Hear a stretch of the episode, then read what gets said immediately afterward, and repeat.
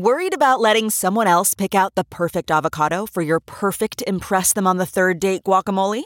Well, good thing Instacart shoppers are as picky as you are. They find ripe avocados like it's their guac on the line. They are milk expiration date detectives. They bag eggs like the 12 precious pieces of cargo they are. So let Instacart shoppers overthink your groceries so that you can overthink what you'll wear on that third date.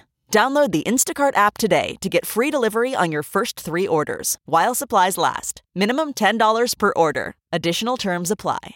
Your Ben Joravsky show, Oh What a Week It Was, Run, Pritzker, Run, is brought to you by SEIU Healthcare, Illinois, Indiana, the Chicago Federation of Labor, the Chicago Teachers Union, and the Chicago Reader. ChicagoReader.com for all things there is to know the city of Chicago, where to go, what to do, what to eat, what to drink, and what to smoke.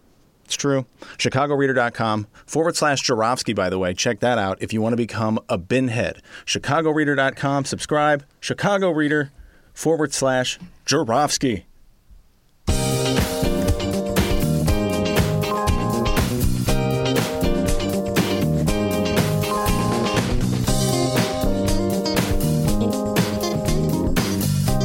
It is Friday, July 23rd, and welcome to the Ben Joravsky Show's Oh What a Week It Was. Run, Pritzker, run!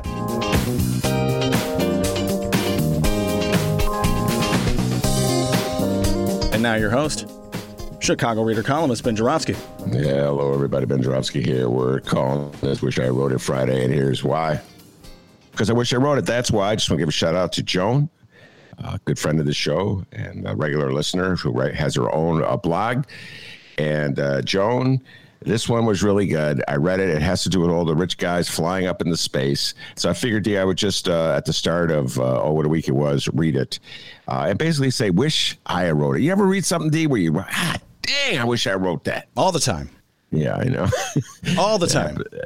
all the time. And uh, so sometimes I'm tempted just to steal it and not give the person any credit. But Joan, I cannot do that. All right. So uh, it's called No Escape. Is this essay? Uh, she's mocking the rich uh, guys who uh, have enough money to buy a spaceship that sends them up to space and sends them down. Although I got a feeling that we, the taxpayers, are paying for this on some end of the deal. Anyway, here's what she writes. The Space Boys rockets are taking off at a time of terrible earthbound peril floods, drought, heat, virus variants. We're having a tantrum because the old mantra of new worlds to conquer exposes our refusal to live in nature as it is, not what we demand it to be. Good job, Joan. Wish I had said it. And now I did my duty, Joan. I gave you credit. Now I'm just going to steal and use it all the time. You know, as I was saying. Oh, he does this all the time. You know, I was thinking, uh, anyway, no, I won't do that, sort of. Anyway, without further ado, the man, myth, the legend, who has put together a great assemblage of news items for the past week. And he told me what the news items are, folks. And he told me this at about 1130 this morning, and I have a confession to make. I've completely forgotten. I, I did a whole interview in between then, and I just like my mind is on other things. So, this is called Winging It Friday. oh, what a week it was. Take it away, Dr. D. Thank you very much. Joan, that was awesome. Wait, Joan, that was awesome. There we go. By the way, uh, you mentioned that interview. Here's a tease. Tell everybody about that interview you just had. It was David Faris, uh, good friend of the show. By the way, and, he, and you got a shout out in the interview. Uh, Oh. Dennis, yeah, Dennis no longer does the, uh, as I've said many times, the um, weekend interviews. Got that second job that's making so much money. Uh, pretty soon he will be sponsoring the Ben Joravsky Show. The Ben Joravsky Show brought to you by Dr. D. You're welcome. Uh, yes, we'd be Boss Man D in those days. Uh, but anyway, so uh, DJ Nate does the uh, weekend bonus uh, interview. So we did an interview with uh, David Faris, and he was just, you know, one of our favorite guests, Roosevelt University political science professor, and um, he was going on this incredible riff about Joe Biden, and we and we were trying to. Uh, figure out was Joe Biden uh, is there a like a plan to what he's doing uh, or is he demented? Okay, that was what, what kind of our choice, and so he just started from memory reciting. He goes, "That bit you used to play on your show." used to, yeah. I go, well, you know, yo, let me just say, I've been listening to the daytime show because uh, we still play it uh, many, many times. Anyway, so uh, David Faris, eh, he was really in rare form, folks. That'll drop Saturday. I urge everybody to check it out. Mary Wisniewski uh, was with us as well. That'll drop Sunday. She's the former Chicago Tribune uh, transportation writer talking about, uh, oh my God, our car culture. Fascinating conversation. And a conversation that is yet not yet taken place, but will take place. Old friend of the show, Joanna Klonsky, will be returning. Uh, to talk about the latest people misbehaving, including uh-oh. including Uh-oh. yes, uh, ESPN and how they handled uh, the whole situation with Rachel uh, versus Maria Maria Taylor and Rachel Nichols. So, uh, and we're probably getting a little Blackhawk talk as well. Blackhawks. Blackhawk talk. Watch out. well, it's not sports related. It's their very uh, upsetting uh, sexual harassment issue with there. Anyway, so uh, that's uh, our weekend bonus drops. D. Lots of talk on the Ben Joravsky Show. Check them out, chicagoreader.com forward slash Joravsky or ever else you download your favorite podcast. Joan is sending back the love. Thank you, Joan, on the live stream chat. You are awesome. How's it going? Let's talk about what happened in Chicago and or Illinois this week. First off, the 2020 Olympics kicks off tonight. And boy, has a lot changed in Illinois since the last time this thing was around. First off, this feller's no longer around. Yay for our teachers! Yay for our teachers! And this guy wasn't in charge. Face coverings.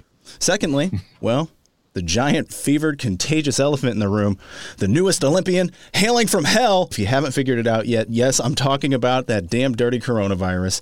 And thirdly, this is new to the state of Illinois. Ben, you can now legally bet on Olympic events. Ben Joravsky, how do you feel about the Olympics? And also, can you bet on an infectious disease just kind of taking over this thing? I, am sure uh, there's all there's all kinds of gambling uh, connected to uh, COVID. Absolutely, I'm sure there's like over unders, all kinds of variables, uh, and how COVID's going to impact the Olympics. That's uh, so. I mean, that's that's I mean, that's where we are. Okay. And I know uh, quite a few gamblers out there. Uh, Benji the Bookie has become sort of a regular uh, on our show, breaking down uh, sports from a gambler's point of view. But if you're going to talk Olympics, I, I, have to go on uh, on this tangent, this riff, this rail, this rant, whatever you want to call it.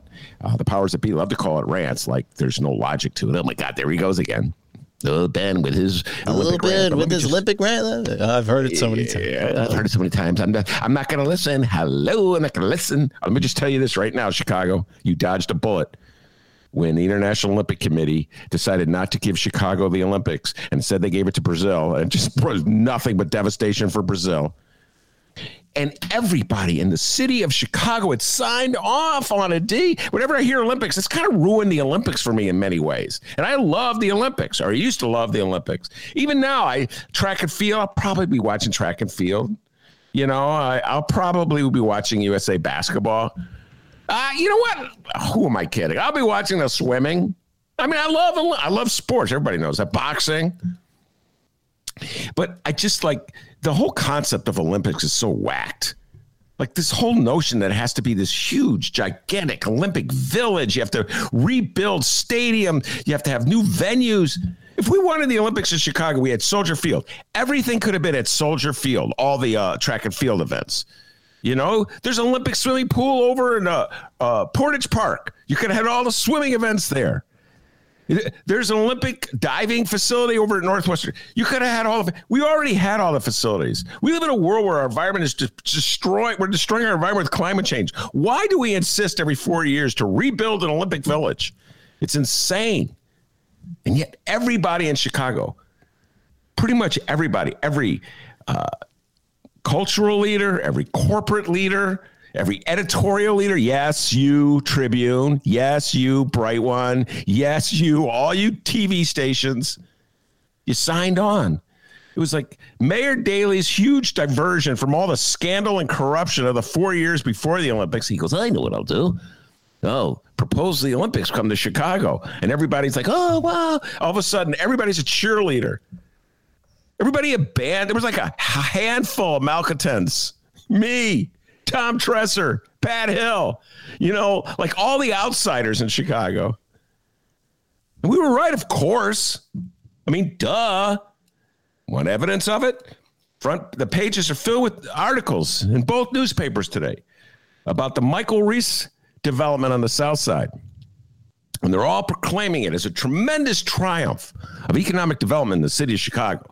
How smart we are, how great we are, how wonderful all of our leaders are, that they've come up with this way to transform this old hospital complex that's been shuttered for years.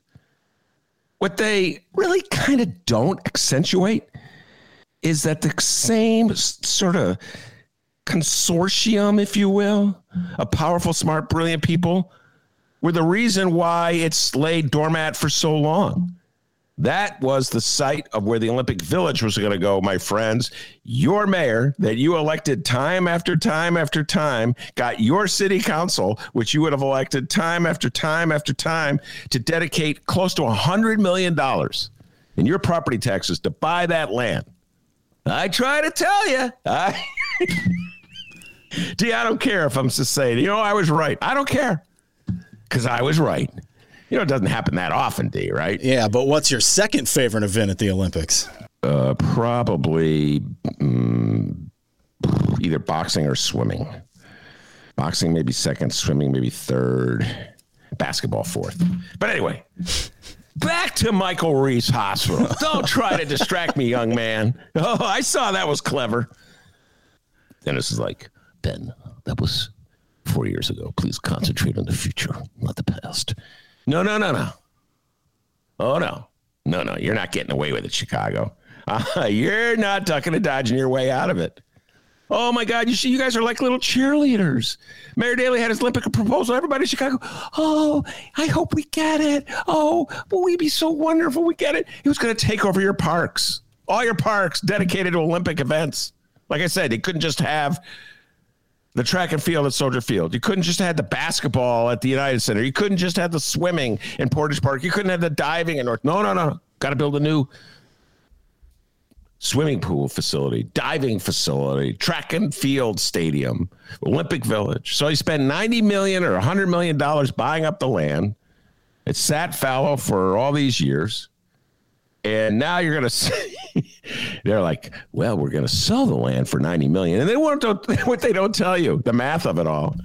Like, uh, yeah, well, there's $30 million that gets to go to build new roads for this development. And there's $60 million that uh, is going to go uh, to um, clean up the toxic waste in the area. I may have that reversed. It could be 60 for the roads, 30 for the toxic waste. It doesn't matter. The point is, and that's just the preliminary estimations. That's preliminary estimation. We all know. Come on, Chicago. You know this. It's going to be a lot more money. That's what, you know what my favorite Olympic event in Chicago is, D? Watching the estimates of how much these projects are going to cost. Balloon. Oh, it's a great Olympic event. The ballooning of, project cost. It'll only cost you.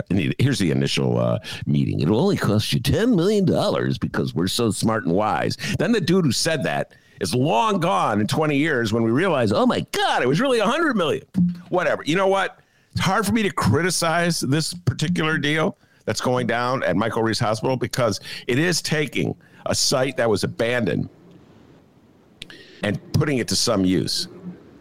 So I'm not really railing and ranting against that, but I am railing and ranting against the public amnesia like, well, we don't want to think about the bad news about how we all jumped aboard this Olympic bandwagon that cost us $100 million to buy up this land.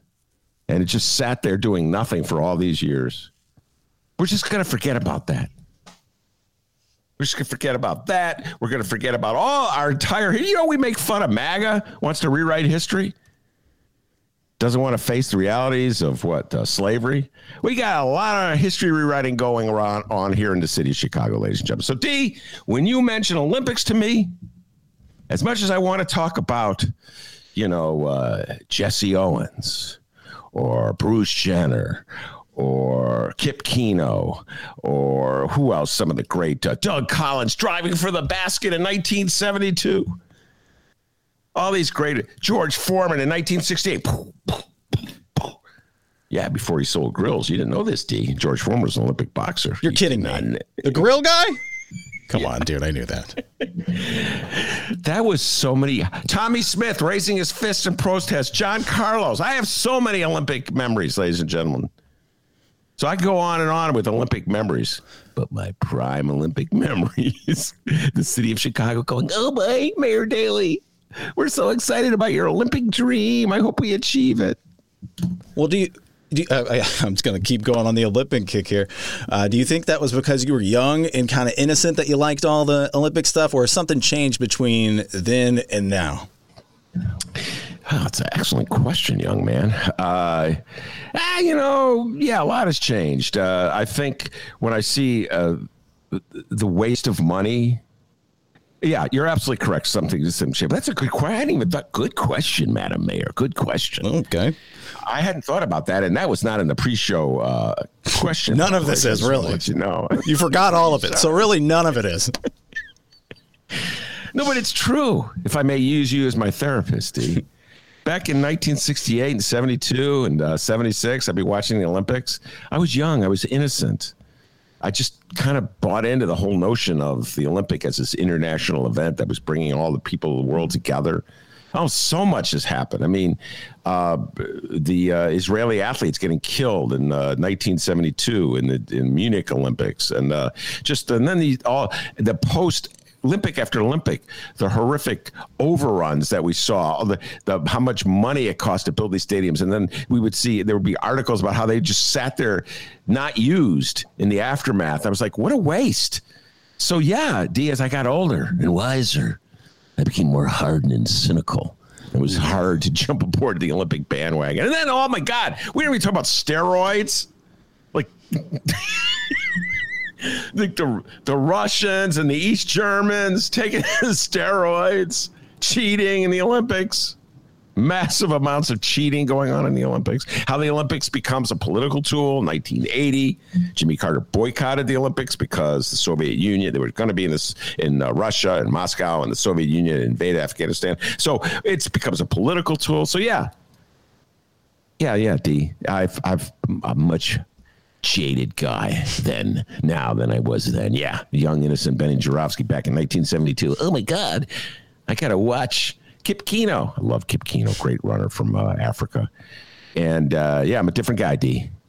I'm a different guy. I'm hardened and cynical, jaded, and I can't quit this two packs a day cigarette habit I got. don't really, don't really smoke, ladies and gentlemen, but just did that.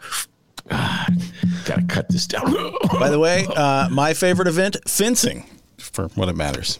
Really like fencing. Fencing's fun. Yeah. I, listen, D, I won't lie to you. There was back in the day, if it was sports related and it was on TV, I'm watching it. Wrestling, Is sumo a thing? Is that sumo wrestling. No, uh, what? Greco-Roman wrestling, Ah. not sumo. Greco-Roman, like guys would wrestle. You know, not wrestling like you like, uh, like Oh, Hulk Hogan obviously, obviously.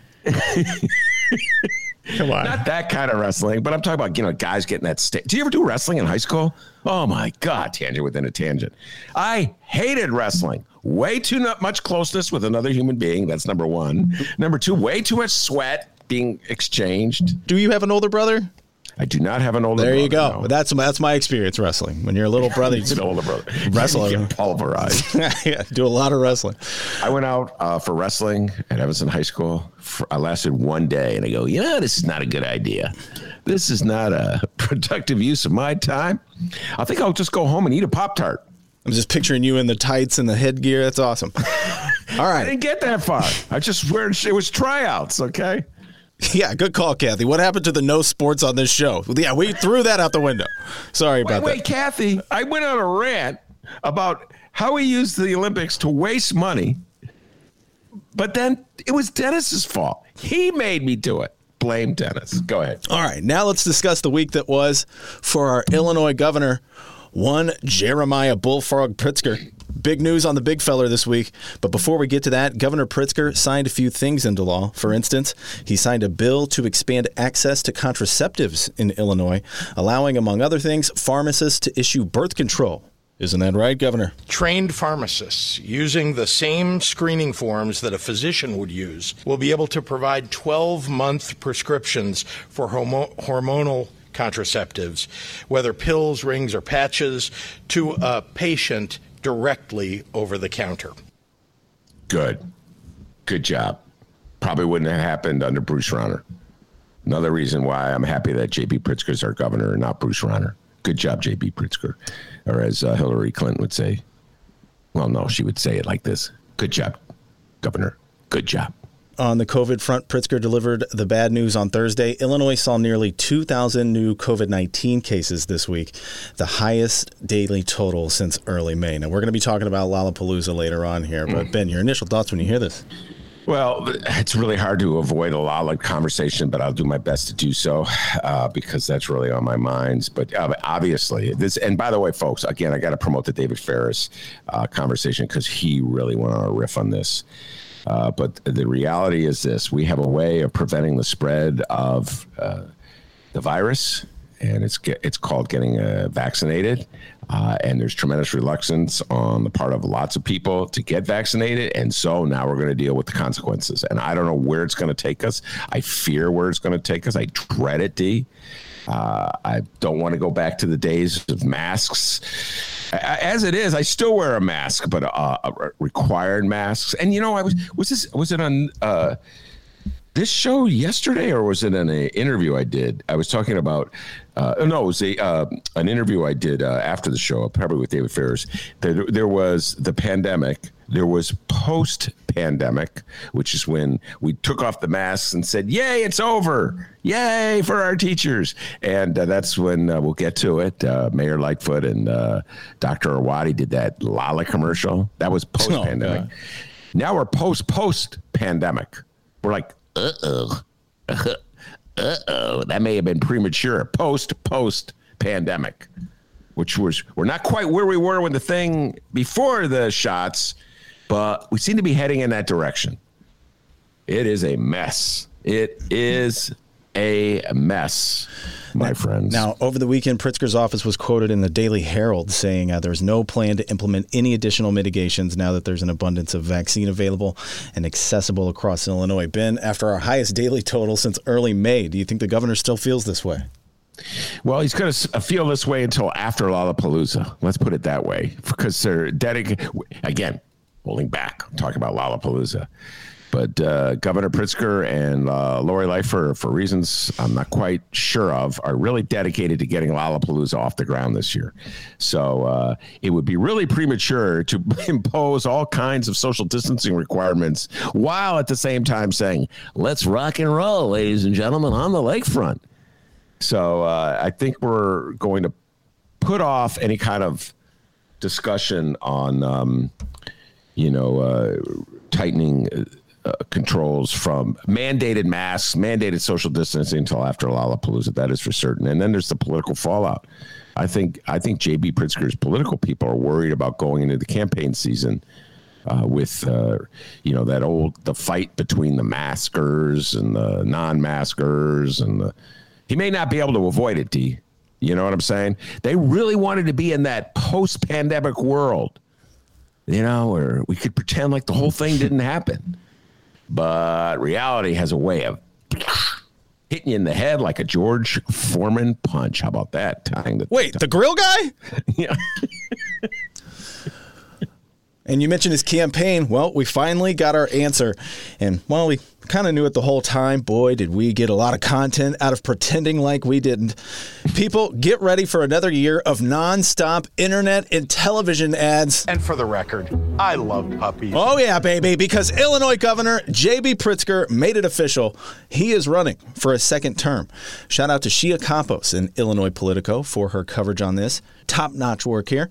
The governor spelled out his campaign narrative in a video. What's the video about? You guessed it his uh, handling of the COVID 19 pandemic. In this video, Pritzker would like to remind all of you that in the midst of chaos, he followed science and exhibited compassion. Pritzker hints at Donald Trump in the video, saying in Washington, science took a backseat to politics, but in Illinois, we knew the stakes were too high. I have the audio. Like to hear it? Here it go. Ben, this thing's about three minutes, so let's just see how much of this we can get through. Maybe we'll like pause it and throughout the show we'll keep playing it. Of a deadly mystery virus. The deadly new virus spreading around the world. How serious is this? From the beginning, J.B. Pritzker knew we faced a serious threat. We're ready to put the full weight of the state behind a full fledged response. This is coming. We're going to have to live with it for a while. So let's get ahead of this thing. In Washington, science took a backseat to politics. But in Illinois, we knew the stakes were too high.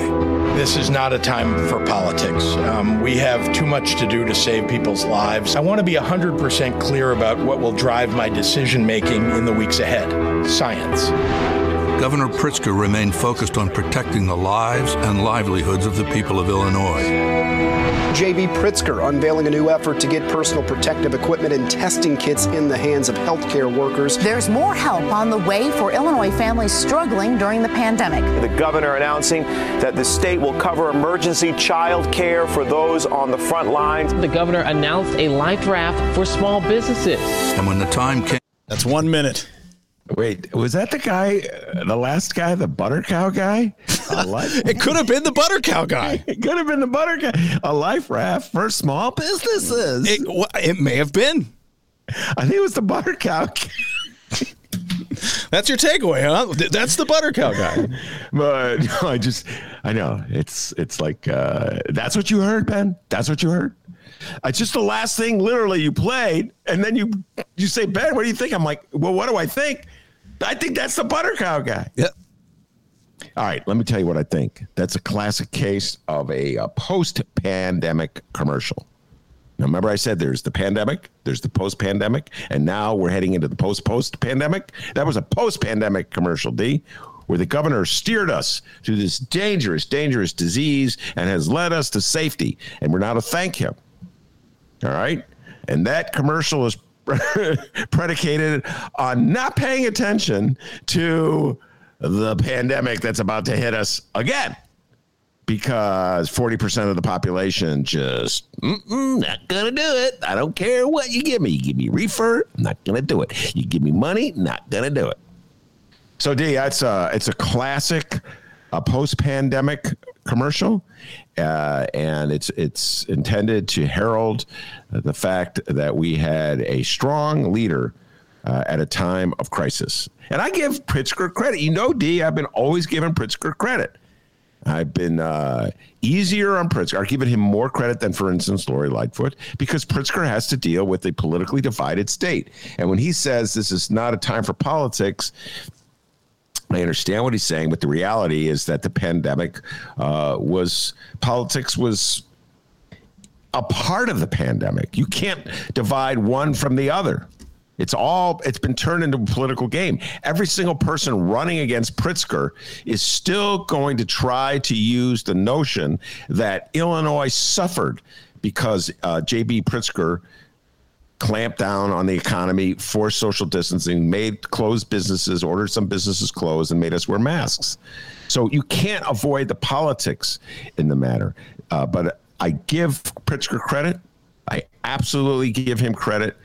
He did not buckle uh, from the pressure, uh, the political pressure that he faced uh, during the pandemic. We shall see where we're heading going forward, D. It's going to be a whole new world, the post post pandemic world.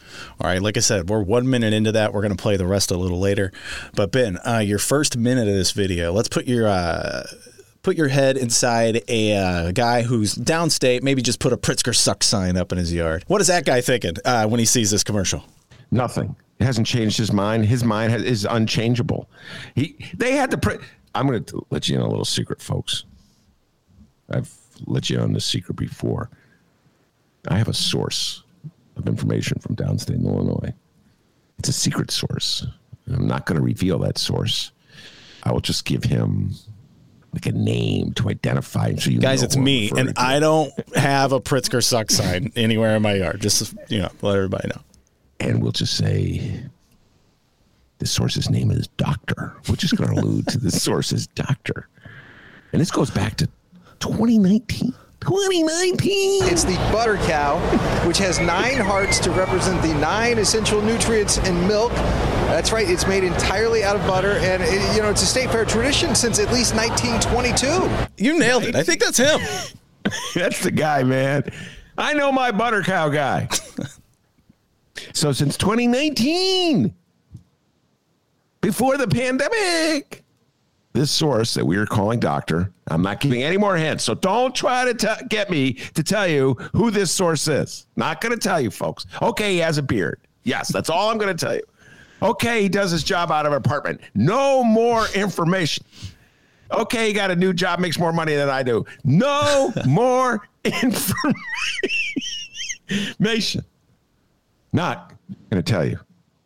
This source, the doctor, showed me these Facebook memes or whatever they call them, ripping Pritzker. This is before the pandemics. So, D, when you ask me what's the Pritzker hater from downstate thinking, he's thinking he hates Pritzker.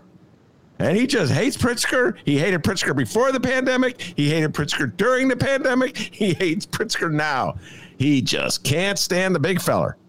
So this commercial is not for him. This commercial is for is to fire up Democratic voters to make them appreciate JB Pritzker, maybe uh, aimed at some swing voters in DuPage County you know, who are uh, going to be have to consider JB Pritzker versus DB Darren Bailey. That's a tease for what is to follow, and uh, so that's who this is aimed for.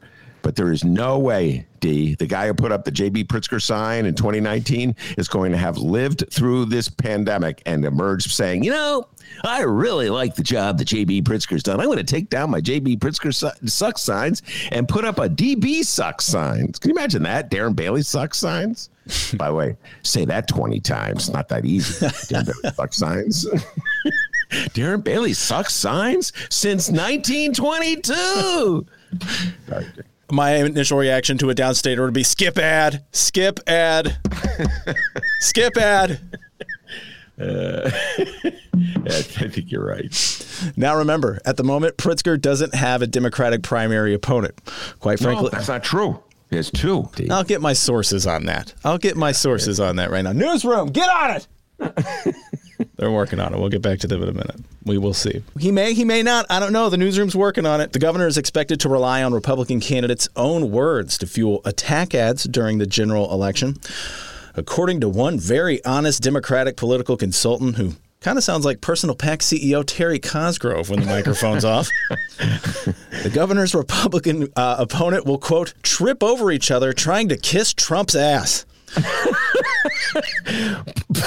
Wait, is that from Shia's column? Yeah. And and and she didn't name the person? What? No. Okay, here I go. Here I go on one of my tangents. Why not name? That's a great quote. TC, if was that was you? Was that you, TC? That does sound like a TC quote when the microphone is off on the Ben Joravsky show. Yeah. uh, by the way, TC will be returning to the Ben Joravsky show next week. Uh, that's what is that called, D? When you uh, that's you know, uh, called the, with tease. You're embarrassing us. Okay. Um, So he said, this consultant, maybe Terry Cosgrove, said um, the governor's Republican opponents will, quote, trip over each other trying to kiss Trump's ass. And every time they say it on camera, they will make their own negative ads against themselves. Uh, it could be Joanna Klonsky. Okay. Just throw that out there. Right. You know, now I'm like trying to guess who the, the I just don't understand why the, the identity is shielded. It's a great quote. And you're a Democratic consultant. So it's like it only helps you. I don't know. D, I don't know why people don't want their name used. I know. I'll tell you this, but it's only Yeah. background. So many people say off the record when they talk with you. With me? Yeah. Oh my God. Are you kidding? That's everybody does that. You know, as soon as they find out, and it's really weird because you can, look, this is a tangent within a tangent within a tangent. But let's say I'm having a conversation with, uh, I don't want to, let's say I'm having a conversation with Alderman Billy Bob. Oh. All, This Billy Bob does a lot on the Ben Joravsky show. Al- Alderman Billy Bob will go, let's just do this on background. All right, background. See what Billy Bob has to say. Billy Bob will say, uh, the mayor sucks. Okay. All right, well, you're coming on the show. So once Billy Bob gets going, guess what's coming out of his mouth? The mayor sucks. It's like, wait a minute, Billy Bob. You said the exact same thing on the record into a microphone that will exist forever. That before the interview, before the conversation officially started, was on background only. I just liberate yourself, people. The world's not going to come to an end. If you're quoted in Shia Kapos' newsletter saying, what did she say? That the Demo- the Republicans are going to trip all over each other. Why is that name kept from us? I don't know, D. I know. I know, D. I know what you're thinking. You're thinking, Ben, you're making too much of this. We should move on. More important things in the world. Just saying, D. Just saying. And about those Republicans running against the governor, when asked about the downstate hog farmer, Republican Senator Darren Bailey and the other two Republicans vying for the chance to unseat him, the governor called the GOP field a mess and said he's not going to address challenges that they've got as a party and all the varying views that exist among the Republican candidates. Well, if he's not going to address them, we will. First up, come on, dude. Those gloves will come off eventually. Uh, first up, Darren Bailey. Now, while he can't display how he really feels about Pritzker's announcement, which is, ah, oh, shit, there goes my chances of winning. there was a window there, man. There was a, a nice little window he had, right? By the way, Lumpen just went out the window. Speaking of windows, Lumpen went out the window because of a certain word that young doctor said just there. Okay. But Lumpen played today. I thought you were talking about today's show. Like, oh my God, did he send you an email? Uh, that's inside conversation, ladies and gentlemen. Go, go ahead. Check us out on Lumpen Radio. Okay. Uh, L U M P E N. Look it up. All right. But yeah, uh, Darren Bailey, he had a little window there, didn't he, Ben? Yeah, very little window. Darren was please big feller don't run please big feller don't run from one big feller to another please that would be a great sumo wrestling DB versus JB. And there went our chances of getting Pritzker on the program. oh, yeah. Pritzker is going to come on this. I show. mean, we had a window. We had a window. Uh, D, I got to tell you right now, you're not working for WBEZ, okay? Well, you, you know, know we will get. But you know, hear me out. With a new campaign comes a new chance to possibly get him on the show, and you just ruined it right when he announced two days after. Way to go. okay, Here, here's a pre-show prep between me and the Pritzker people. Uh, what questions will you be asking the governor? Number one, uh, number two, we can only allocate five minutes of time. He's very busy. Uh, we think we'll be calling it at 1:15, but it may be 1:30. We'll keep you posted. Thanks. I'll just put my life on hold for you. Okay. You know what? You're going to be on WBEZ, WTTW, the Chicago Tribune, the Sun. You know, I mean, you don't have to be on the Ben Joravsky show. You know what I'm saying? Sorry, D. I didn't mean to. I know you really wanted us to interview. Remember we interviewed him? Yeah. In the old days? Yeah. Yeah, the old days uh, on radio. And you told him but... he flip flopped on radio about Obama. I did. No wonder he won't let him. Strike one. He's like, after that interview, he turned to whoever his press person was and goes, Whose dumb idea was it to go on this guy's show? And he had Susana Mendoza come on. Uh, oh, yeah. Oh, my God. What a memory. I forgot that. He's not a bad guy, Governor. Oh, he wasn't governor then. JB, he's not a bad guy. Here, I'll come on with you. Oh, my God. Chris Kennedy went nuts. Goes, Oh, he was chicken. Wouldn't come on your show with, without Susana Mendoza. I'll come on without Susana Mendoza. All right, okay. ah, the good old days, D, before they fired me. I know, I know. Now I'm in a closet. Okay. and I'm in an attic that's uh, overlooking a. Wait, hold on. Let me see if that porta potty's still there. Is it? Yep. Oh, disgusting. It, that porta potty has has survived disgusting. the pandemic. Disgusting. Is it still orange? Uh, hold on. Hey! hey! Only one person in a porta potty at a time. There's three people in that porta potty, and yes, it's still orange. Oh man, this is maybe one of the longest running jokes we've had on the Ben Joravsky show. The porta potty. Yeah. Where were we? Darren Bailey. remember. Darren Bailey. Oh, yeah, big, big. So Darren Bailey said things like about governor's uh, reelection. Today, our failed liberal governor, J.B. Pritzker, announced he's going to attempt to buy another election. Billionaires like Pritzker cannot relate to the struggles of working Illinois families. And of course, the obvious question how many pigs is that city boy slaughtered, huh? uh, DB. We have a little audio from DB. Shout out to Fox 32 Chicago and Mike Flannery. He's destroyed business. He's trying to destroy church. He's trying to destroy our law enforcement, shutting, destroying the, the, the lives of our children with shutting down their schools. I mean, there's nothing right about this. I'm actually elated that the man's running again because he needs to pay for what he's been uh, put Illinois through. So it looks like quite a battle royale next uh, summer. All right, Flannery, that's oh Flannery, a battle royale next summer. DB Darren Bailey versus JB JB Pritzker. But Willie Wilson, I could see. Remember the interview with Willie Wilson? Reparations for Louisiana, but Chicago. Sorry, every time I see hear Mike Flannery's voice. By the way, what, D, I'm going to ask you a question. The roles are reversed. Okay. That's the roles being reversed. He said, and I quote, I'm elated that he's running for reelection. Do you believe that Darren Bailey is telling the truth when he says, quote, I am elated that the billionaire who has more money than anybody else in the state to air commercials around the clock bashing me if I'm the uh, Republican nominee, I am elated that he is running. Do you think he actually believes that? Yes or no? Dr. D. Come on. You know he was habit a habit in all day long. I think they edited out a part of that video where he was like, "Can I borrow a million dollars, please?" and Flannery's like, "I like you, Darren." Flannery, Willie Wilson. Sorry, I didn't mean to do the Flannery invitation again. But come on, just ah, the good old days. Mike Flannery on this show. Remember when he was on the show, D? Oh yeah, that was awesome. He, he looked exactly like uh, how he looked when he was on TV. Like he, I guess he had he had to do the show right right before. Yeah, and then he dashed over. To you. Thank you, Mike. I appreciate that. Yeah, that was really awesome. We appreciate that, Mike. All right. Uh, in addition to Bailey, Pritzker's current Republican rivals include suburban businessman, parking lot prodigy, and in typical Benny J Show fashion, a guy whose name I believe we've been mispronouncing for about half a year now. No big deal. No biggie. Gary Rabine. Oh, that dude. For a second, I thought it was going to be Larry Curly Moe Shemp. But no, no. yeah, Gary Rabine. We've been calling him Rabine for the last. I just year. follow your lead. I have no idea. No, I followed your Rabine? lead. You said it on the phone one day. I'm like, all right, I guess it's Rabine. Wait a minute, time out. Heard it from a friend who. Sorry. Um, how do you know it's Rabine? Where'd you? I was watching the news. The guy made the news. Way to go, Rabine. He made the news? Yeah, and they're like, Gary Rabine, and I know they do more research than us.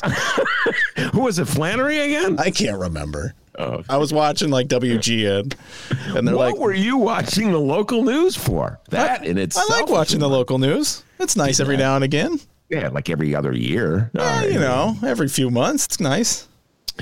Uh, yeah, so Gary Rabine, my apologies to the entire Rabine family for mispronouncing your name, but you're pathetic. He's the one uh, who's who said he, he, wasn't going to comment on whether the election was stolen. Remember that, D? Remember that one? You know, he didn't want to alienate MAGA. Uh, you know, I, I, don't know. Who knows? Who knows? Really, what matters is taxes. Oh, I see. You know, claiming that the, the election was stolen doesn't matter. Uh, proposing bills throughout the country to take away voting rights of people, make it more difficult for people to vote uh, on the basis of a lie doesn't matter. None of it matters because you don't want to alienate MAGA. MAGA. Talk about it. MAGA. I'm Gary Rabine. MAGA. I love you. yeah, no, I uh, what a, it, Gary, but the tough. I got. I can handle the tough decisions. Okay, how about this one? How about criticizing Donald Trump for just perpetuating a lie? Hmm? How about that as a tough decision? By the way, uh, going back to listen to Darren Bailey talk about how, how all this, we're, we're about ready to hit. like I said, the pandemic, there's a post pandemic on the horizon. Riders on the storm. Just thought of that song. For those who don't like when that we don't do song of the day, you get like six of them every Friday. So I know. Think about that, Frank. Here it comes. We we're gonna have the you're you're gonna have the chance, DB Darren Bailey, to chide the governor again. That is correct. Because thanks to you, the pandemic's on its way back. Thank you, Darren Bailey. Go ahead, D. All right, so that's uh, Gary Rabine Rabine issued his own statement. By the way, I'm not convinced 100% that it's uh, Rabine. I think it could be Rabine. I'm just saying, you think you heard it. Like I said, I've, I got a feeling the news on TV does way more research than we do. Yeah, but maybe you misheard it.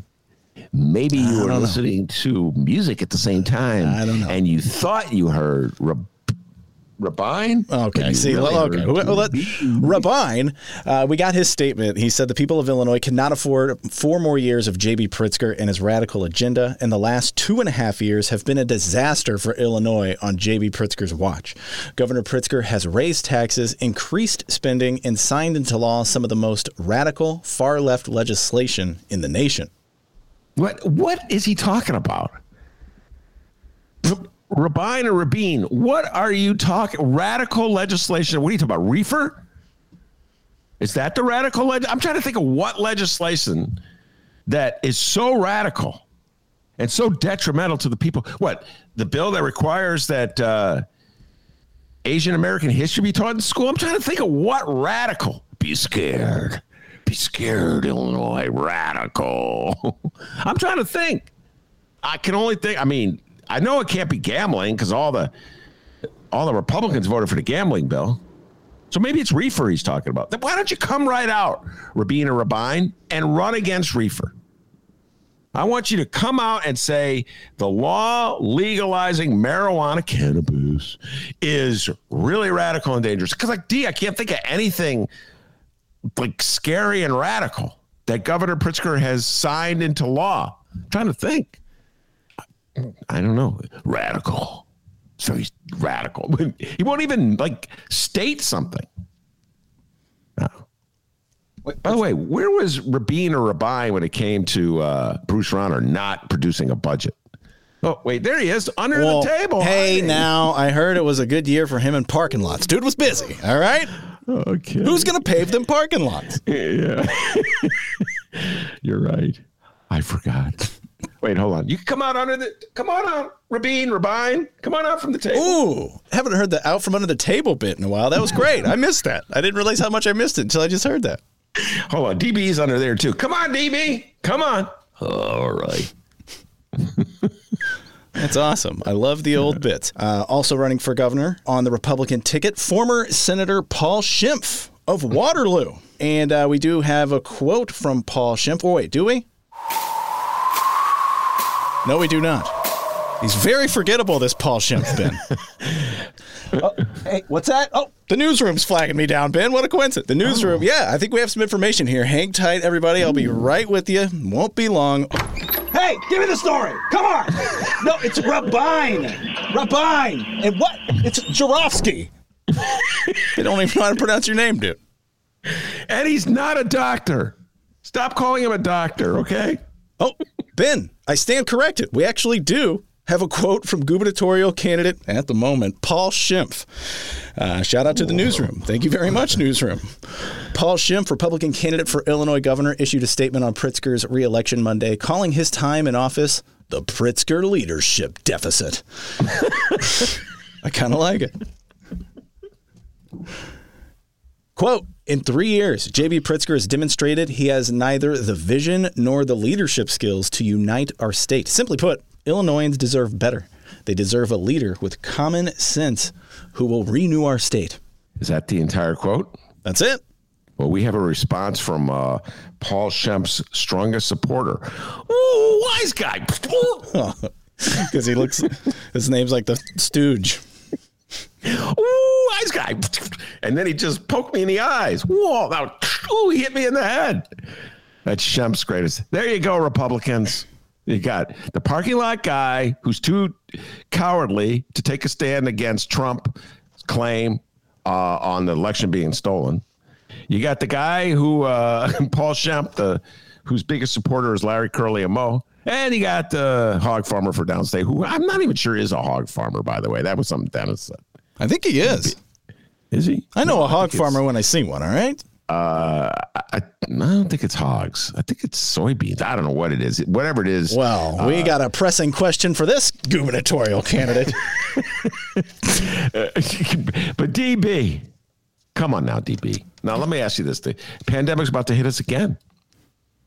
And we had the pandemic, we had the post-pandemic. Now we're gonna, so here, I'll tell you what. This will be an DB Darren Bailey running for a governor as a Republican uh, with a record of having opposed mandatory masks, shutting down businesses, and uh, social distancing, having gone to court to say it was an unwarranted intrusion on our liberties, and the governor should not have done any of it. So just imagine how many more people would have died if we hadn't done that. And now we're going to have a new pandemic ravaging downstate Illinois, where the levels of unvaccinated people far exceeds that in other communities. That'd be a really great platform to run on. I believe in liberties. Yes, you should have the liberty to die. Okay, that's that's your your Republican Party. Republicans, good luck with that one against the billionaire. Just saying. All right, so not a fan of Paul Schimpf. I don't know. I can't tell. And uh, oh wait, the newsroom has more. Way to go! Damn newsroom, two for two. Thanks to the Chicago Sun Times, we've learned that there are actually two Democratic gubernatorial challengers for the governor. All right, you were right, Ben. Two Democrats, West Side nurse Beverly Miles and Keisha Smith, have also yes. launched bids. Yes, and I want to thank the Chicago Sun Times for uh, teaching me that because I read the Sun Times every day. D. Yeah, the Chicago Sun Times home delivered, and they've done a good job of giving uh, these two long shot candidates an opportunity uh, to I don't know, state their case. I don't think there's any chance that either one will defeat J.B. Pritzker in a Democratic primary. Just saying. I doubt very much that he'll debate them. Just saying. But at least we know that they're at the moment. At the moment, D. By the way, it's not official. They've not officially presented the state with their nominating petitions. Don't forget that, young man. Uh-huh. But at the moment, uh-huh. there are two declared candidates running for Democrat uh, dem- uh, governor uh, in the Democratic primary. Yes. Now, there are still a few big question marks on the Republican side of the gubernatorial election. Lake will Representatives Rodney Davis or Adam Kinzinger if they decide to jump in, that can change. It seems like they're both waiting to see how redistricting plays out. If either is pushed out their congressional district, a run for governor is possible. Both are moderate than the three other GOP candidates. All right, we know all that, Ben. Uh, Kinzinger, you still say no? No, I don't, I don't believe he's going to run for governor. And by the way, when they say moderate, this is how uh, this is where we are politically. Moderate in this sense does not mean moderate in economic issues because I don't think there's any difference between Adam Kinzinger and any other Republican running when it comes to taxation. Moderate in this sense does not mean uh, on choice issues because I know there's no difference between Kinzinger and Big Feller, uh, DB, and uh, I have actually no idea what Rabin or Rabin's position on. Uh, uh, uh, You're still not sold. I think it's Rabin. Uh, you know, I don't know. Um, you know, it's till I have definitive proof. Uh, so I have no idea, but my guess is uh, they're probably the same because the takeaway from the 20 what is it 2018 gubernatorial election in this state is that no republican can win statewide uh, get a nomination being uh, pro-choice. So uh, terry cosgrove has led has taught us that very well and he'll be on the show next week to talk more about it. So there's no difference on all the issues. The only difference what makes him quote unquote moderate is that he does not subscribe to the notion that there was fraud in the last election. He does not subscribe to the notion that Donald Trump actually got more votes than uh, Joe Biden. He does not subscribe to a lie, in other words. That makes him quote unquote moderate. And and that's just like how just our whole perspective about what where we are politically is so warped and so weird and twisted right now. So I would just say like does moderate i wouldn't say it's moderate. I just think it's logical. That'd be like if i was still professing that there was theft in the 1972 presidential election because my beloved george mcgovern got swamped by richard Milhous nixon. That would be illogical. So if there was a democrat who said no nixon actually won that would make him moderate. That would make him logical I don't know. They, anyway, so I do not believe Adam can. To answer All your right. question, I don't believe he's going to run. That's Kinzinger, but what about Davis? Because he sure sounded like an opponent Monday when he tweeted criticism of Pritzker. The tweet read Here's a snapshot of the at JB Pritzker record pushing tax hikes, embracing corruption, executive incompetence, failing our veterans, abandoning police. JB Pritzker is just another lying, failed politician. he tweeted that? Yeah. Does that sound like a gubernatorial candidate? Does that sound like a future gubernatorial candidate? It does sound like a future. Rodney Davis. If J.B. Pritzker is a lying, failed politician, what's Donnie Trump? Huh? But who lies more, Pritzker or Trump? I'd say Trump lies more. Who's had greater failures as a politician? Donnie Trump has never won, actually won an election. Rodney Davis just saying. He lost in 2016, popular vote, and he got clobbered in 2020. He lost to some old guy who goes, play the radio, talk to kids. He did, got swamped. So I don't know, Rodney. But you're right, D. That sounds like he's ready to throw his hat in the ring. Does he have a better chance than Darren Bailey, would you say? Yes. Yeah, I think so too. I think he has a better chance than Darren Bailey. And so that means instead of getting like what, 40% of the vote, he'll get 42% of the vote. Oh, okay. Man. Oh, come on. From one big feller to a skinny feller. Don't run. That's Darren Bailey. That's actually not bad, ladies and gentlemen. That's a, dude, it's a little higher, isn't it? More higher, absolutely, higher absolutely. Okay. All right, I think that about covers it for uh, the Illinois news. So let's move on to the news in the city of Chicago. First up, a follow up from last week's story. Mayo Pete comes to Chicago. U.S. Secretary of Transportation Pete Buttigieg held up the long discussed extension of Chicago's Red Line south to 130th Street on Friday as reason to get behind President Joe Biden's 1.2 trillion, that's trillion with a T, bipartisan infrastructure package. And he was not alone. Buttigieg was joined by Mayor Lori Lightfoot and nine members of Congress in a symbolic showing of solidarity behind one of the key items on Biden's domestic agenda rebuilding the nation's roads, rails, bridges, airports, radios, and record players. Am I right, Ben? yes, we are. And by the way, this is shout out to Mark Sims. Come on, Mark, get aboard it. Mark and I have had debates on this. I've been advocating uh, extending uh, the red line to uh, the southern, the city southern border for years. Mark Sims going, I don't blame him for not doing it. Uh, but uh, yeah, so finally, better late than never. We'll see if it actually happens, but it should have been done years and years ago. Mayor Pete in Chicago, you're cutting ribbons. I, we haven't passed that legislation yet, D. Just going to say. Biden has to figure out, by the way, this is more tease to the David Faris interview. We're talking about the filibuster. What's he going to do with the filibuster? Hasn't passed that legislation yet. So it's kind of a premature victory tour, I would say. But it's good that they're heading in that direction. Nice to have you, Mayo Pete. And for the record, oh. I love puppies. Oops. It was supposed to be Joe Biden. Play the record. What happened there? I don't know. I don't know what happened there. Uh, we'll, we'll work that out in the editing process. Yeah, we'll keep it in. That's kind of kooky. All right. And speaking of Chicago Mayor Lori Lightfoot, she sounded the alarm on Tuesday. This little light of mine, I'm going to let it shine. That one worked. She addressed the continuing COVID 19 pandemic, which is not looking good at the moment. Cases are increasing literally across the country, even in Alaska. The mayor said the city has to quash recent case increases or face the prospect of her reinstating public health restrictions to get the situation under control. Chicago has now added Florida, Louisiana, Nevada, and the U.S. Virgin Islands to its COVID 19 travel advisory Tuesday. City Health Commissioner Dr. Allison Arwady urged people to reconsider traveling to those places. But never mind the literal thousands of people coming from those regions of the globe because it's Lollapalooza time, baby.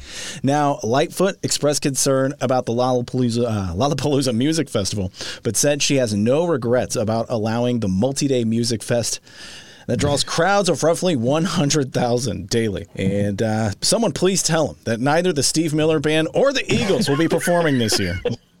because yeah. Governor Pritzker said this week that he himself will be at Lollapalooza yeah. despite the uptick in cases, saying, if you're vaccinated, you are safe. The mayor said average daily new cases in Chicago are up to 90 after dipping to 34 per day last month. Mm-hmm. Ben, did Lori Lightfoot make the right choice in allowing Lollapalooza to proceed as normal? And do you agree with JB Pritzker's comments? Uh, let me see. No and no. I had to figure out where those questions were. And yes, that was complicated for a moment. Had that indecision that I had did went back. It brought back a flashback to doing the SAT. Oh my God, is this the right answer? It could be the wrong answer. I got four choices, but no, no, ridiculous. It's absurd. It's completely a mixed message. Masks in the mosh pit.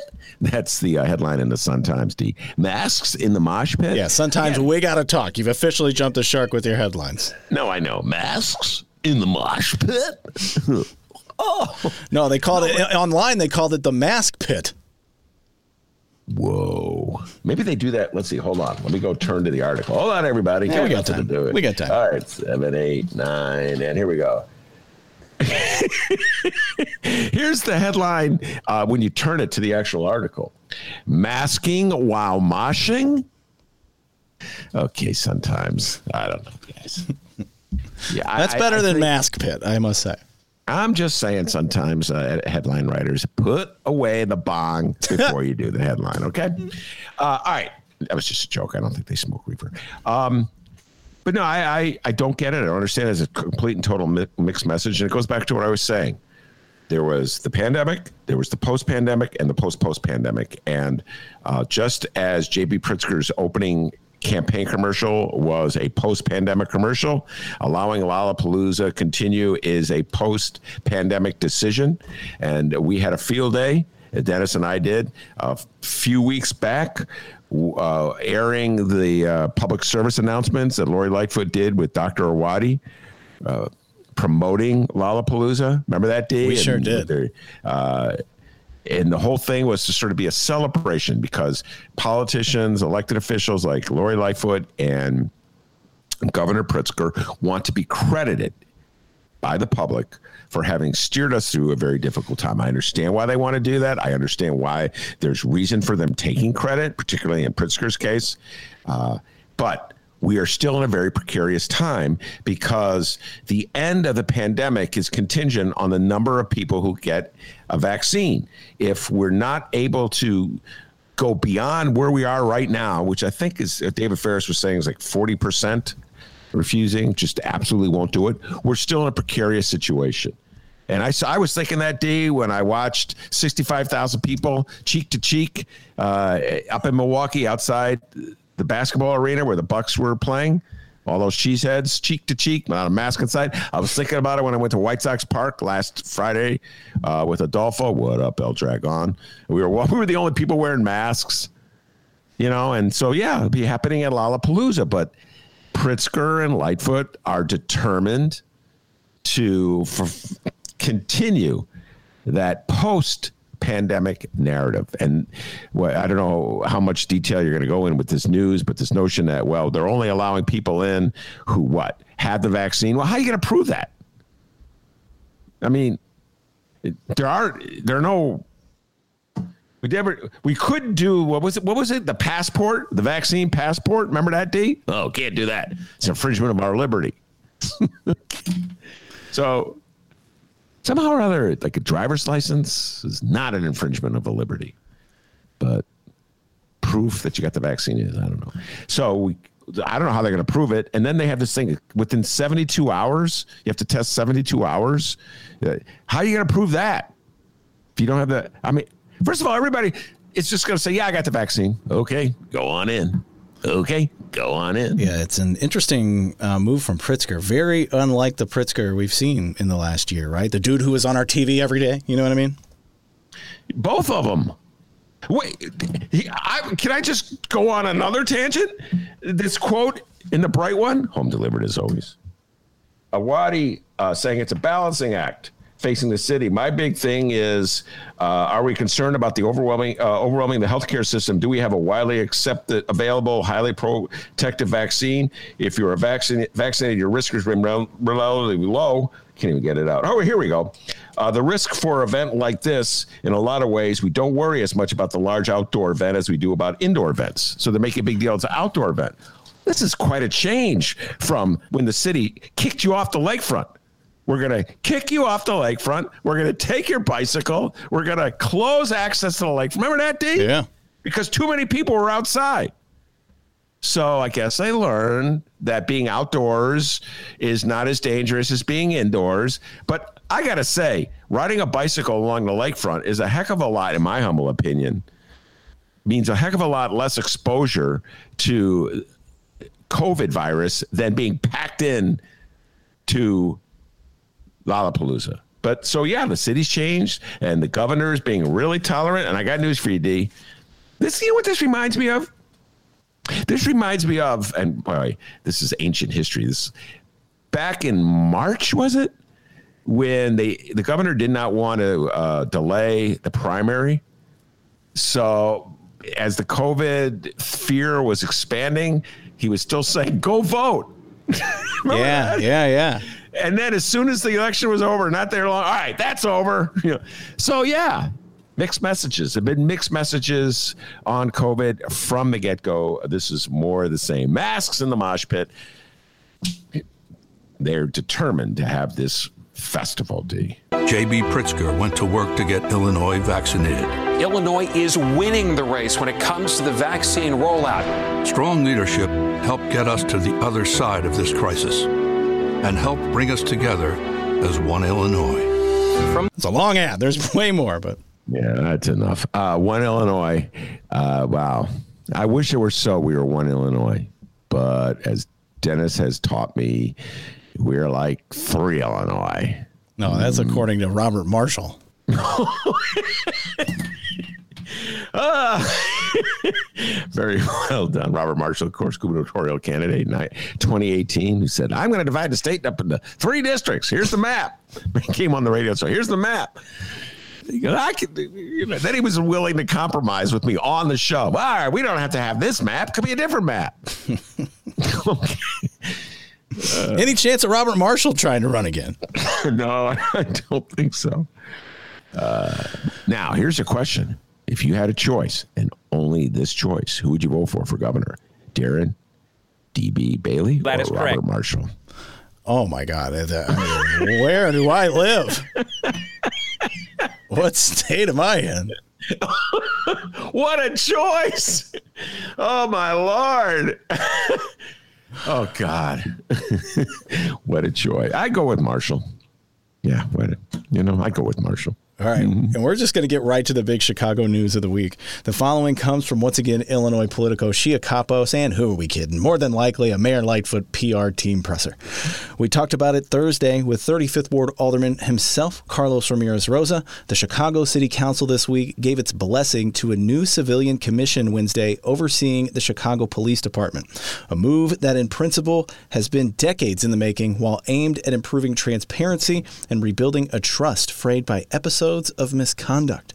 Creating the seven member panel is a product of years of frustration and heartache etched into the public's mind with victims like Laquan McDonald and Anjanette Young and cops such as John Burge and Ronald Watts who abused their authority. Mayor Lightfoot said in an impassioned speech, uh, quote, all, if the communities do not trust police because they're not legitimate to them, they will not be effective in their most core mission. Uh, the vote was 36 to 13. Ben, we talked with Carlos about it. Your thoughts?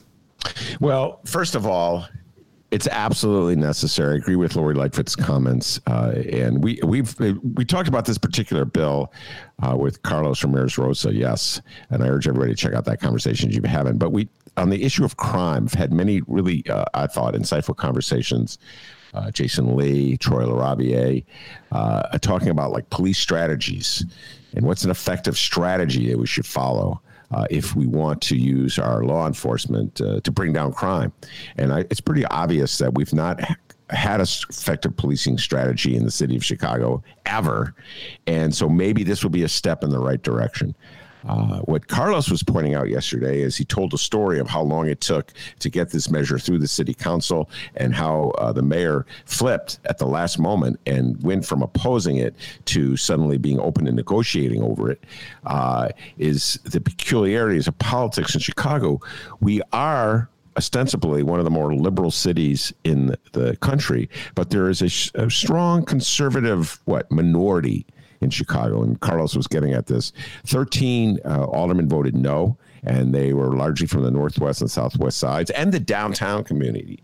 Uh, downtown Chicago has now become a law and order uh, bastion for politics politicians, and so uh, their worldview is that any oversight of the police department is somehow or other encouraging lawlessness. I, I quite don't understand the logic of what they're saying uh, because the reality is that this current system enables them to participate uh, in police policies as well. And so part of the, the the the new law will have elections in each p- police district uh, throughout the city. So fraternal order police is um, free to support nominate uh, candidates to run who will articulate their worldview and they'll probably have some people who win. Uh, downtown uh, Alderman Brendan Reilly and Brian Hopkins are free to endorse candidates who articulate their point of view. So I really don't understand why uh, being anti-democratic is any in anybody's um, works to anybody's advantage. So it's a very important piece of legislation. Uh, I think it's the first step D, I think we're going to see a lot of uh, story. We're going to probably be talking about this for a long time. Once those elections come around, those first elections, and all these candidates emerge, some supported by the Fraternal Order of Police, some supported by the downtown business community, some supported by uh, Carlos Ramirez Rosa, the Chicago Teachers Union, Lefty Chicago. You know what I'm saying? It's it's going to be democracy, and I welcome it. And I'm hoping that uh, from this experiment in democracy, we emerge with a uh, what? A more logical strategy uh, at policing. I'm hoping for that, D. that may be illogical for me to even have that hope, but that's what I'm hoping for. Uh, Michael Girardi joined the live stream chat. Michael Girardi, what's up? Uh, he says here, spoiler alert, this new policy will change absolutely nothing. What do you think about that? Well, I know what he's saying. I'm he, uh, he's saying that uh, uh, on several key uh, matters. The when the mayor can still uh, hire and fire the police chief at will, so she doesn't have to abide by whatever the council s- says to her. Uh, and so much of police uh, policing in Chicago is dictated by the union contract with the city. This doesn't affect that, uh, and uh, there's probably a good chance. Here I am. I was on such a high of happiness, Michael Girardi. Now I'm coming down to earth. you know, for once in my life, I wasn't jaded, cynical, and just. Uh, I understand where he's coming from. You know, it's it's just like in, in many ways we've created what a new system for I remember this with the schools. We've gone through this with schools, with local school council elections, and then there was the backlash that gave that undercut the local school councils and gave all the power to the mayor. So we could see those days return, yes. Uh, but at this moment, Michael Girardi, I think that you should write a new song called uh, Ben is Hopeful. How about that as a new song? Against all odds, Ben is hopeful. But I see, I could totally re- understand why someone would be exceedingly skeptical. And I will point out again, this is uh, really important that Carlos mentioned, there is, it's a minority, but it's a strong minority in the city of, of conservative you know, uh, Donald Trump, what did he get? 16% of the vote in Chicago, D? I can't remember, actually. I should know. I should have memorized that, but I can't remember. Let's say it's 20% just to be safe. That's 20% isn't going anywhere. And so that 20% will definitely express itself uh, when it comes to policing issues. And so automatically they're against uh, this. Uh, this new commission, and then you watch. They'll turn right around and start running candidates to sit on the commission, uh, and um, so we'll be having a very pro- proactive public debate on these things. And ultimately, as Michael Girardi is pointing out, the power will still reside in the mayor. Kathy on the live stream chat says Lori's full of shit. Oh, Kathy. Watch it. Lori, uh, by the way, Lori Lightfoot is already taking a, a, a victory uh, lap on this one. I, I, mentioned this yesterday. I've already received an email uh, from her political action committee uh, saying what a great job she did. So, yeah, I guess the mayor's team just decided, you know what? We're going to uh, end this uh, right now, pass this, water it down enough so the mayor has control over hiring, firing police uh, chief, and then pass it and claim victory. Should have done the same thing in elected school board, by the way, Mayor Lightfoot, instead of fighting that. Although she may ultimately flip on that one, D, and proclaim victory. And you watch, Chicago was like, yeah, she's a great mayor. I'll vote for her. All right, so that's the uh, city news we got for the week. Uh, but Ben, there's a few things you wanted to mention, like the uh, article here from one Mr. Andy Grimm. Oh my God, we haven't heard from Andy Grimm in a while. Uh, Oh. Scabby the Rat has returned. Yes, I want to give a shout out to Ed Maher, a good friend of the show, very good friend of the show. Without Ed Maher, there would be no show. Uh, Ed Maher, where is this? I'm trying to find the Scabby the Rat. He had a great quote uh, in the what page is it? Oh, here we go. Uh, Ed Maher, spokesman for uh, local uh, 150 operating engineers, and uh, so anyway, Scabby the Rat is that big inflatable rat uh, that unions uh, trot out uh, at protests. They they Bob Ryder brought it to uh, our little rally for the Chicago Reader way back when in 2016, and uh, so from time to time. Uh, Corporate America tries to get Scabby the Rat, what, a pro a prohibition keeping unions from bringing out Scabby the Rat, and it goes before the National Labor Relations Board. And they invariably corporate America loses. Uh, and in, it happened again in a three to one decision Wednesday. The National Labor Relations Board ruled that Scabby's towering presence at union protests is protected speech that does not violate labor law against coercive behavior. And they turned to Ed Maher for comment, and he said, "quote." There are two decades of local governments and employers testing whether inflatable rats in Chicago and elsewhere are protected speech, and Scabby always wins, Maher said. Good job, Ed Maher. That was pretty funny. Scabby always wins. So, yes, it's protected speech. Come on, MAGA. Come on, corporate America. If MAGA has the free speech right to denounce Democrats as radical thugs, then unions have a free speech right to bring Scabby out to the rallies. Here, here. And one more thing I know you wanted to mention uh, Mr. Robert Shaw.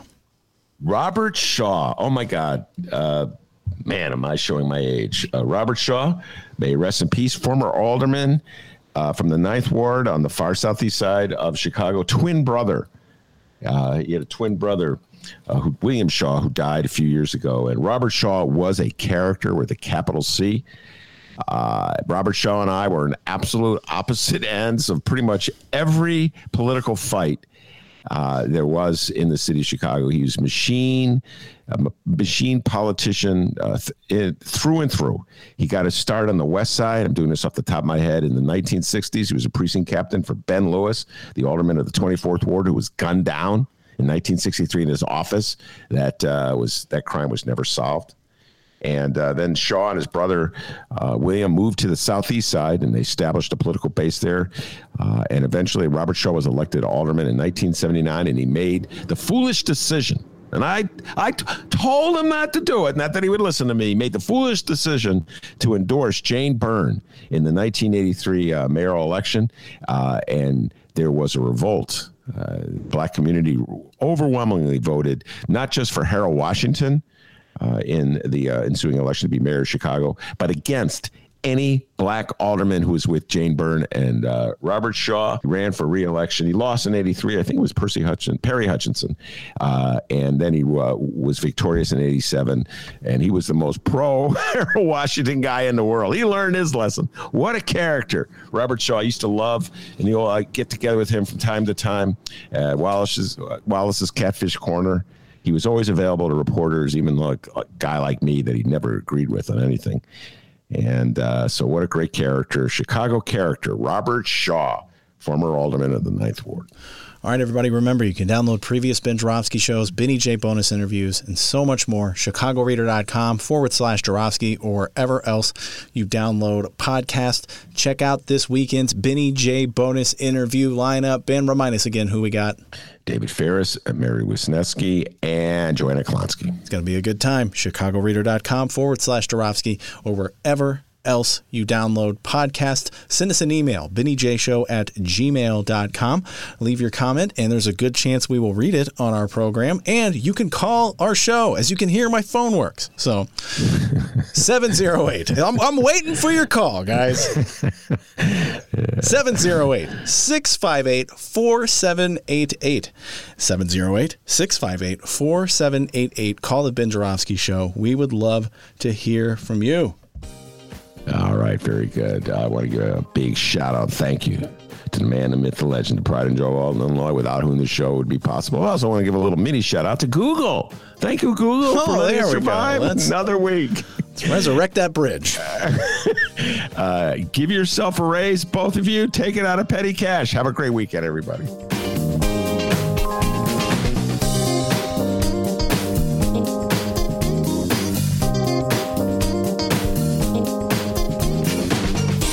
State Water Survey at the University of Illinois Prairie Research Institute, this is Illinois State Climatologist Trent Ford. Temperatures this past week ranged from the low to high 70s across the state, between 2 and 4 degrees below normal. July to date has been 2 to 3 degrees below normal statewide. You may have noticed a haze on clear afternoons this week, brought to us by wildfires burning in the western U.S. and Canada. Along with the haze comes potentially hazardous increase in particulate matter in the air. The EPA rated air quality on multiple days this week as hazardous for vulnerable individuals across the state, such as those with respiratory issues, young children, and the elderly. For the first time since late June, central Illinois had a mostly dry week. Seven day totals ranged from less than a tenth of an inch in northern Illinois to over two inches in far southern Illinois. All areas south of Interstate 88 have been wetter than normal over the last 30 days, and most places in central Illinois have been four to eight inches wetter than normal since mid June. 20% of soybean acres are setting pods compared to 23 normally. Soybean conditions were reported as 11% very poor to poor, 29 fair and 60% good to excellent. That is an improvement from the previous week.